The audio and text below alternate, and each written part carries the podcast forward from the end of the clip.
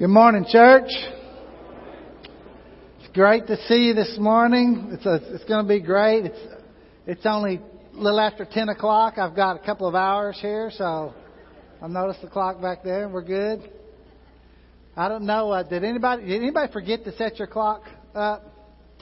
Oh well, you're not. I'm sorry. You're the ones that are not here. Uh, they'll roll in here in a little bit.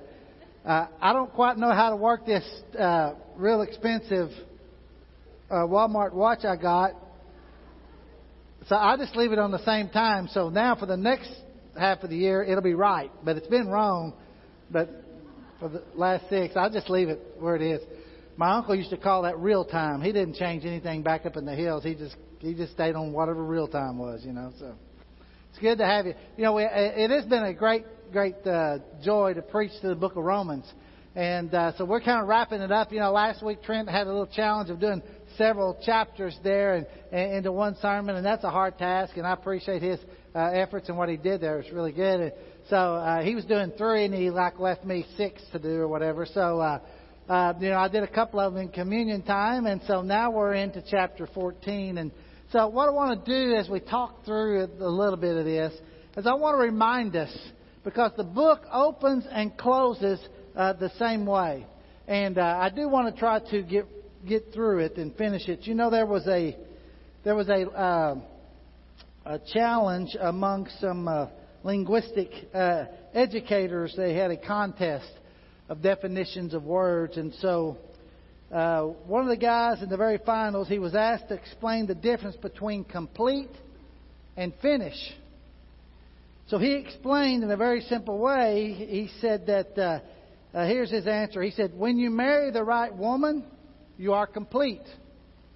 But when you marry the wrong woman, you are finished. and when the right woman catches you with the wrong one, you are completely finished. Actually, received a standing ovation and won quite a prize for that contest in England there. Uh, we're going to try to get completely finished best we can as we go through this. In Romans chapter 1, the book starts out, the key verse, that I'm not ashamed of the gospel of Christ. It's the power of God to salvation. Oh, by the way, all these, this PowerPoint, uh, if you got the app, you can just click on your app and it'll all pull up right there for you on your on your deal. So uh, uh, you can just read that real quick and take a nap, catch up on that hour if you need to. But uh, so the, the gospel is the power of God and the salvation to everyone who believes. Now he says this gospel, in, in this gospel, something happens. The righteousness of God is revealed from faith to faith, just as it's written, the just shall live by faith. Here's what happens. When the story of Jesus, the death, burial, and resurrection of Jesus is preached, when it happens in time, a curtain is pulled back and it reveals something about God. What do we see about God that we didn't see before? we see how God is righteous in how He saved people. Because it looked like He saved people without paying for their penalty before the, before the gospel was preached. Someone says, How can Abraham be saved? How can David be saved? Satan could say, God, you can't save them. They all got sin. And God says, Oh, yes, I can. And the gospel's preached and the curtain is pulled back. And they says, That's how I saved them through Jesus Christ. Because God planned this. He crucified Christ in his mind before the world began. And the preaching of the gospel in time reveals how God was right in what he did. Got it? It proves God's righteousness. So he starts the book out that way. Now later on, we're going to, at the end of the end of the sermon, we're going to uh, have another verse at the end of the book that's going to basically say the same thing. You'll see how it bookends. So now that we're saved, he said, who needed saved? Everybody. Because 118 through 320 in the book of Romans says everybody's condemned. I am condemned not because my daddy or my mama sinned or Adam sinned or anybody else. I'm condemned because I looked at God and said, I know what you want me to do and I ain't going to do it. And that got us dead. We are condemned. There's none righteous, no, not one. We've all fallen short. The wages of sin is death. So uh, that section of Romans says every man, Jew, pagan, moral, doesn't matter, we're all condemned the same way. We chose to sin. And we died. So we have a great need for this gospel. And then in chapter in chapter uh, 320, uh, 321 through chapter 5, he shows that here, here's how you're saved. We're justified by faith in the story of Jesus and what he's done for us. He says, look at Abraham's faith. That's the kind of faith we ought to have. A God who calls things that are not as though they already were. A God we can trust in. His promises, what He said would happen, would happen. We believe in Him. We believe in that story of Jesus, and we are saved by faith. We didn't do anything to earn it. It's grace. But we have to trust in that story to be saved. And now that I'm saved, what do I do? In Romans chapter 6, well, if I've got all this grace, maybe I just go and sin and I just keep getting more grace. No, you can't do that. Don't you understand when you were baptized into Christ, uh, that all of a sudden you said, I died to that old man. I can't live like that anymore. Just like slavery, you used to be a slave to the old man. Now you're a slave to Jesus. You're not a slave to sin anymore. And, and, and just like that person that, that you were married at one time and they died and you're no longer bound, it's the exact same thing. You're died to the old man. You're no longer bound. So chapter 6 and 7 says we don't just keep uh, sinning the grace may bound. Instead, we live a holy life, a sanctified life. And we grow in that holiness and that sanctification. And oh, yeah, we have battle with sin. Well, like, like Paul said in Romans 7, boy, those things that I don't want to do, I end up doing them. And the things that I, uh, I ought to be doing, I don't do. Any of you have that problem besides me? You know, I saw a few of you last night. We were at a gathering. There were some people, and there were cake being served. And I saw some of you. You took the thing you didn't need, and you, you know, that. Yeah, yeah. You know what I'm talking about. You battle that old flesh. But then you realize what a great, great victory we have because Romans 8, he says, look, uh, uh, praise be to God, we're not under that old law anymore. We are no longer under the law of sin and death. Says, there is now no condemnation for those who are in Christ Jesus. No means no. Say it with me. No means no. I am not under a law that says, when I sin now, I instantly die. I, I'm out of that law. That was the old law. I'm not like that anymore. You see, now I have help as I grow in, in my desire to be like Jesus. But you know what happens? Satan loves to deceive us into us thinking we're back under that old law. I'll never forget a very sweet little old lady over in Texas. And then right when right when she's dying, she says, Mike, I, oh, I hope I've done enough. Oh, one of the most holiest people I'd ever met. I said, done enough. He did enough. And I, well, I, was, I was saddened because she couldn't enjoy the assurance and freedom in Christ. And I'm not saying that people that live like that aren't saved. I'm just saying they don't enjoy the trip very much. You know what I'm saying? We need to be a people who learn what the greatness of being in Christ. Look, we have the Holy Spirit living in us. We're co-heirs with Jesus. Uh, the Holy Spirit groans for us, even even in our messes.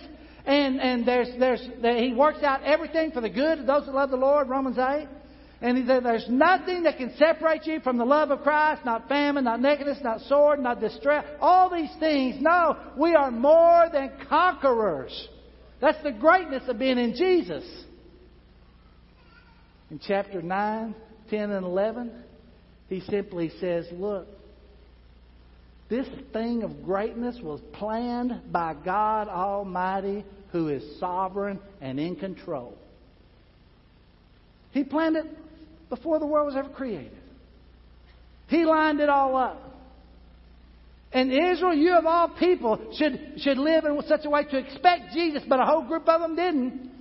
And so he says there's an Israel within an Israel. You've got to do it by faith. You can't do it by tying yourself to a heritage of people or a nation. They couldn't do it. And by the way, you can't do it either. You can't tie, you can't tie your religion to your mom and your daddy.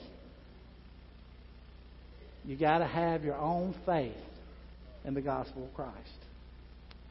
And he comes out on the other side and he says, he's brokenhearted, Paul says, because I want my people to be saved so bad. And God said, look, I even saved the Gentiles in such a way as to hopefully the rest of those Jews that rejected me would get jealous and then come on back to God.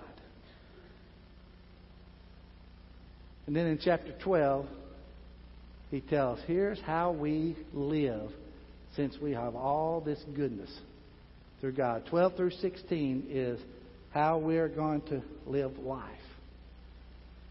And in chapter 14, he says, Look, living this life, you're going to have some people that, that, that, don't get along with you. Now, can you believe in a church you'd have somebody that wouldn't get along with you? I mean, I just can't believe that. I thought everybody got along with everybody. Actually, I got an old sermon. I need to dig this one out sometime. It's called How to Get Along with the Ungetalongable. Mm. Well, let's look now, chapter 14. He says this Accept him whose faith is weak. So we're going to talk through these, each one of these. Be accepting, be convinced, be concerned, and be united. Let's look at this first one. Accept him whose faith is weak without passing judgment on disputable matters. One man's faith allows him to eat everything, but another man's whose faith is weak and eats only vegetables. The man who eats uh, everything must not look down on him who does not. Uh, and the man who does not eat everything must not condemn the man who does, for God has accepted him. Who are you to judge someone else's servant? To his own master he stands or falls, and he'll stand, for the Lord is able to make him stand. And one man considers a day more sacred than another. Another uh, man considers every day alike. Each one should be fully convinced in his own mind. Let's look at that for a minute. He says, first of all, be accepting. Later on in chapter 15, he's going to say, accept them because Christ accepted them. So, what is this weak and strong brothers accepting each other? Uh, they got a problem here, you see, because uh, they got some folks that think it's wrong to eat meat that's been sacrificed to idols. They kind of came out of the little idol stuff, and they think, hey, I don't want anything to do with it, and that's wrong for me to do that. Another brother says, now look, it's okay. Everything's good for, uh, by the Lord. You can eat any of it. All right, so you got these two brothers. Now he mentions one of them is weak, but he tells both of them from the beginning, don't pass judgment, don't look down on them, and don't condemn. Uh, kind of reminds me of a little poem I read. I was shocked, confused, bewildered as I entered heaven's door, not by the beauty of it all, nor the lights or its decor, but it was the folks in heaven who made me sputter and gasp the thieves, the liars, and the sinners, the alcoholics, and the trash. There stood the kid from seventh grade who swiped my lunch money twice. Next to him was my old neighbor who never said anything nice. Bob, who I always thought was rotting away in hell, was sitting pretty on cloud nine, looking incredibly well. I nudged Jesus, What's the deal? I'd love to hear your take. How'd all these sinners get up here? God must have made a mistake. And why is everyone so quiet, so somber? Give me a clue. Hush, child, he said. They're all in shock. No one thought they'd be seeing you.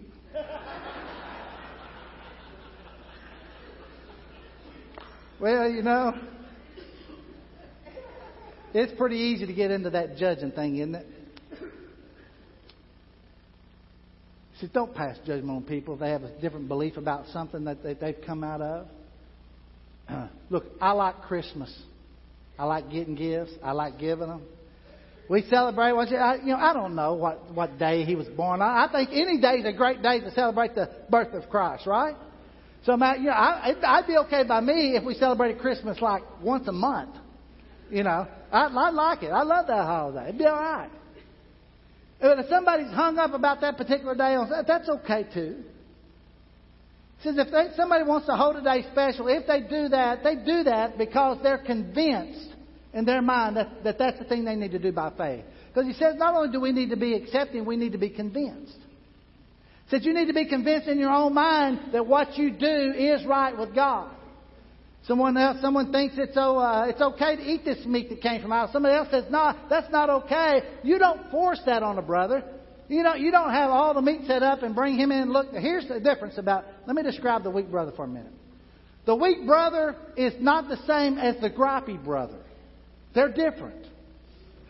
The weak brother, he's weak in his faith. He thinks he shouldn't do something, but he's not strong enough to stand up and say it, and you'll influence him by your influence. You'll pull him in and get him to do something that he thinks is wrong. That's what you can't do. All right? That's the weak brother. He's so weak, he won't not do it. He'll just get pulled right into the fray. Don't do a brother like that. And look, if he has a different view on something on Scripture, don't look down on him. I don't know anybody that has all the answers right anyway yet, so we're all still studying, we're all still learning, right? So don't look down, don't pass judgment. But be convinced whatever you're doing is of faith. Be convinced about that. He doesn't say back off your belief. He just says make sure you're convinced of what you're, how you're viewing things and what you stand on.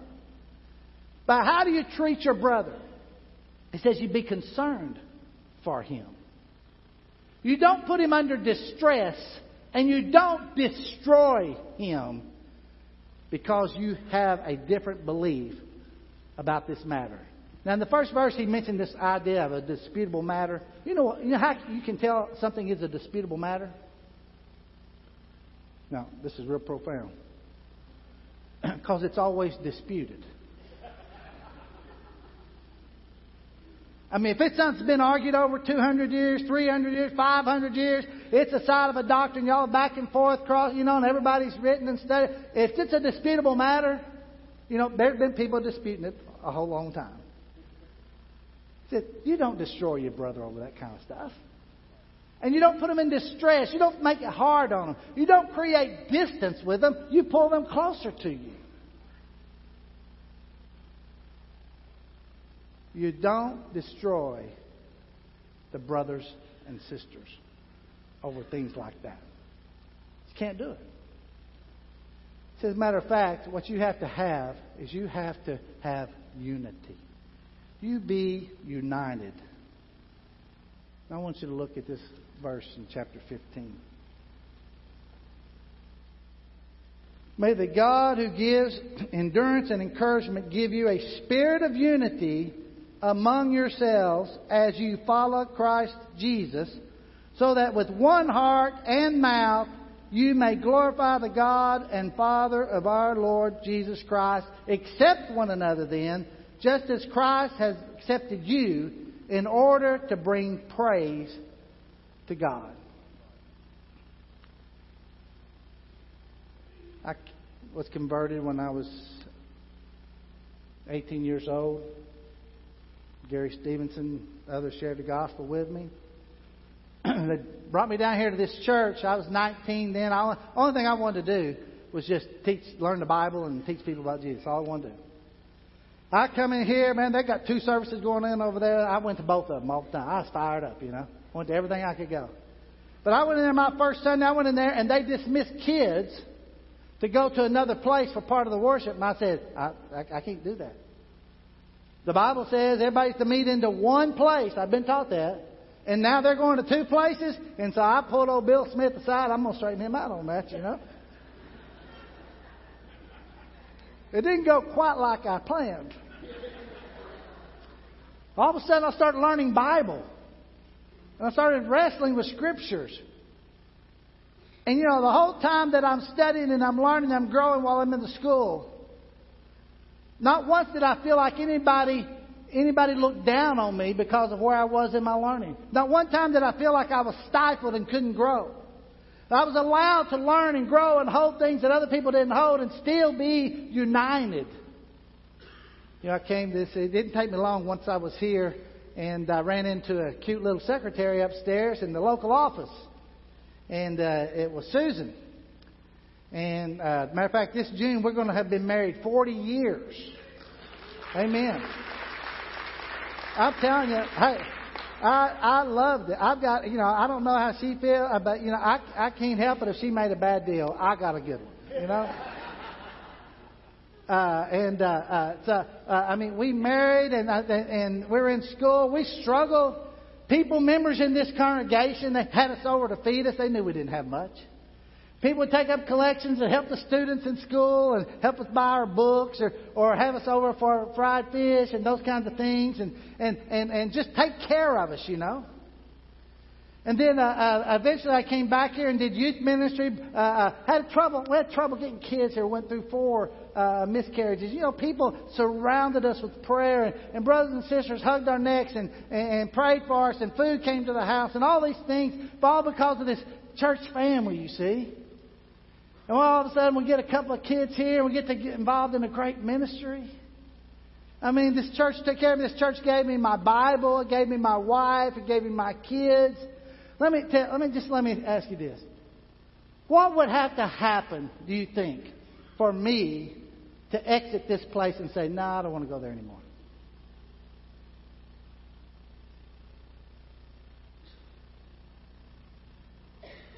They've given me money.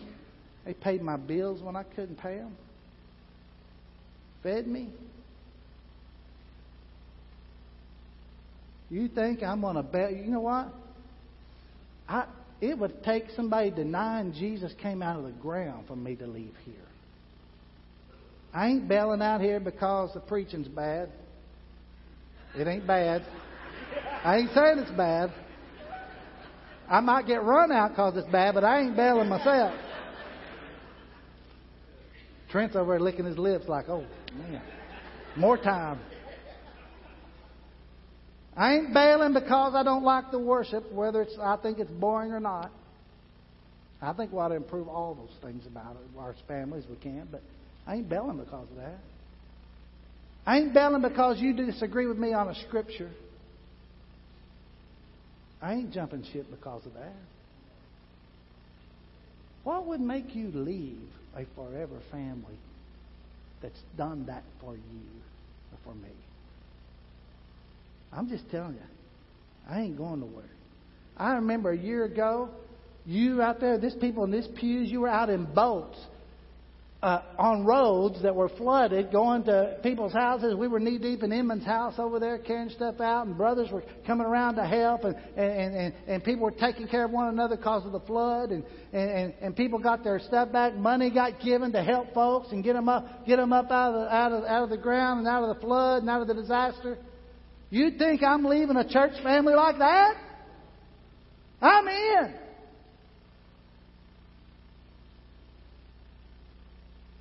He says here, be united. You don't have to believe everything exactly the way I believe it. They didn't in Romans. But he did tell them to be united with one mouth and one heart to the praise of God because of what Jesus Christ has done for them. And I'll tell you, if I got to sit on broken pews, and somebody say, I'm sitting on one right now. I know, I know, we're going to fix it. We're trying. But if I got to sit on a broken one, I'll say, I ain't leaving. I ain't bailing on the family.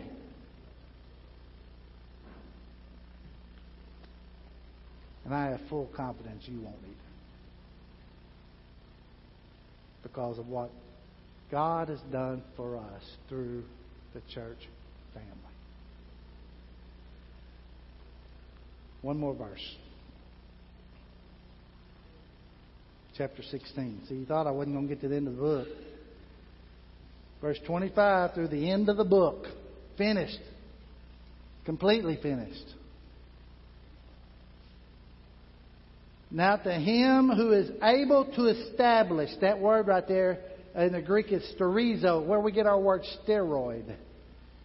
The strength that's been put in by God. Now to Him who is able to establish and strengthen you by my gospel and the proclamation of Jesus Christ, according to the revelation of the mystery hidden for long ages past, but now revealed. There you got it, see? Curtains pulled back, now we see it. And made known through the prophetic writings by the command of the eternal God, so that all nations might believe and obey Him. To the only wise God be glory forever through Jesus Christ. Amen. Amen. The gospel starts this book. It develops it, shows us why we are saved, how we ought to live as saved folks, and how we ought to have confidence in God, and how we ought to trust His sovereignty, and treat one another right, whether they're enemies or they're brothers, and be united even in disagreements. And he pulls us right back to the story of the death, burial, and resurrection of Jesus. So when you believe in that story, and you have your faith in Him, you become a part of this forever family. And I wouldn't be any other place. Any other place. Because the gospel, that's what we got down. And that's what we're about. Father, we love you. Thank you for the day. Help us to be patient with one another, to show grace, to not judge and not look down. Help us learn to accept each other better. Father, I'm thankful for the people in this room. So many of them have helped raise me up and grow me in my faith and challenge me in the Word. And uh, Father, you just you blessed me personally so much here. I pray, Father, for our new people that they will hook in and connect to this church and and it, and have just as uh, deep roots in it as I do. I pray, Father, for folks that are tempted by the evil one to leave holiness and live wrong and create distance here. I, we, we don't want to lose one person, Father, to the other side. I pray that you'll raise us up more mature, to look more like Jesus than we ever have before. And help us to never give up the challenge of taking this message to the whole world. Thank you for your grace and mercy, the power of the gospel, and what it tells us about you and who you are and your great love for us. In Jesus' name we pray, and the church said, Amen. Amen.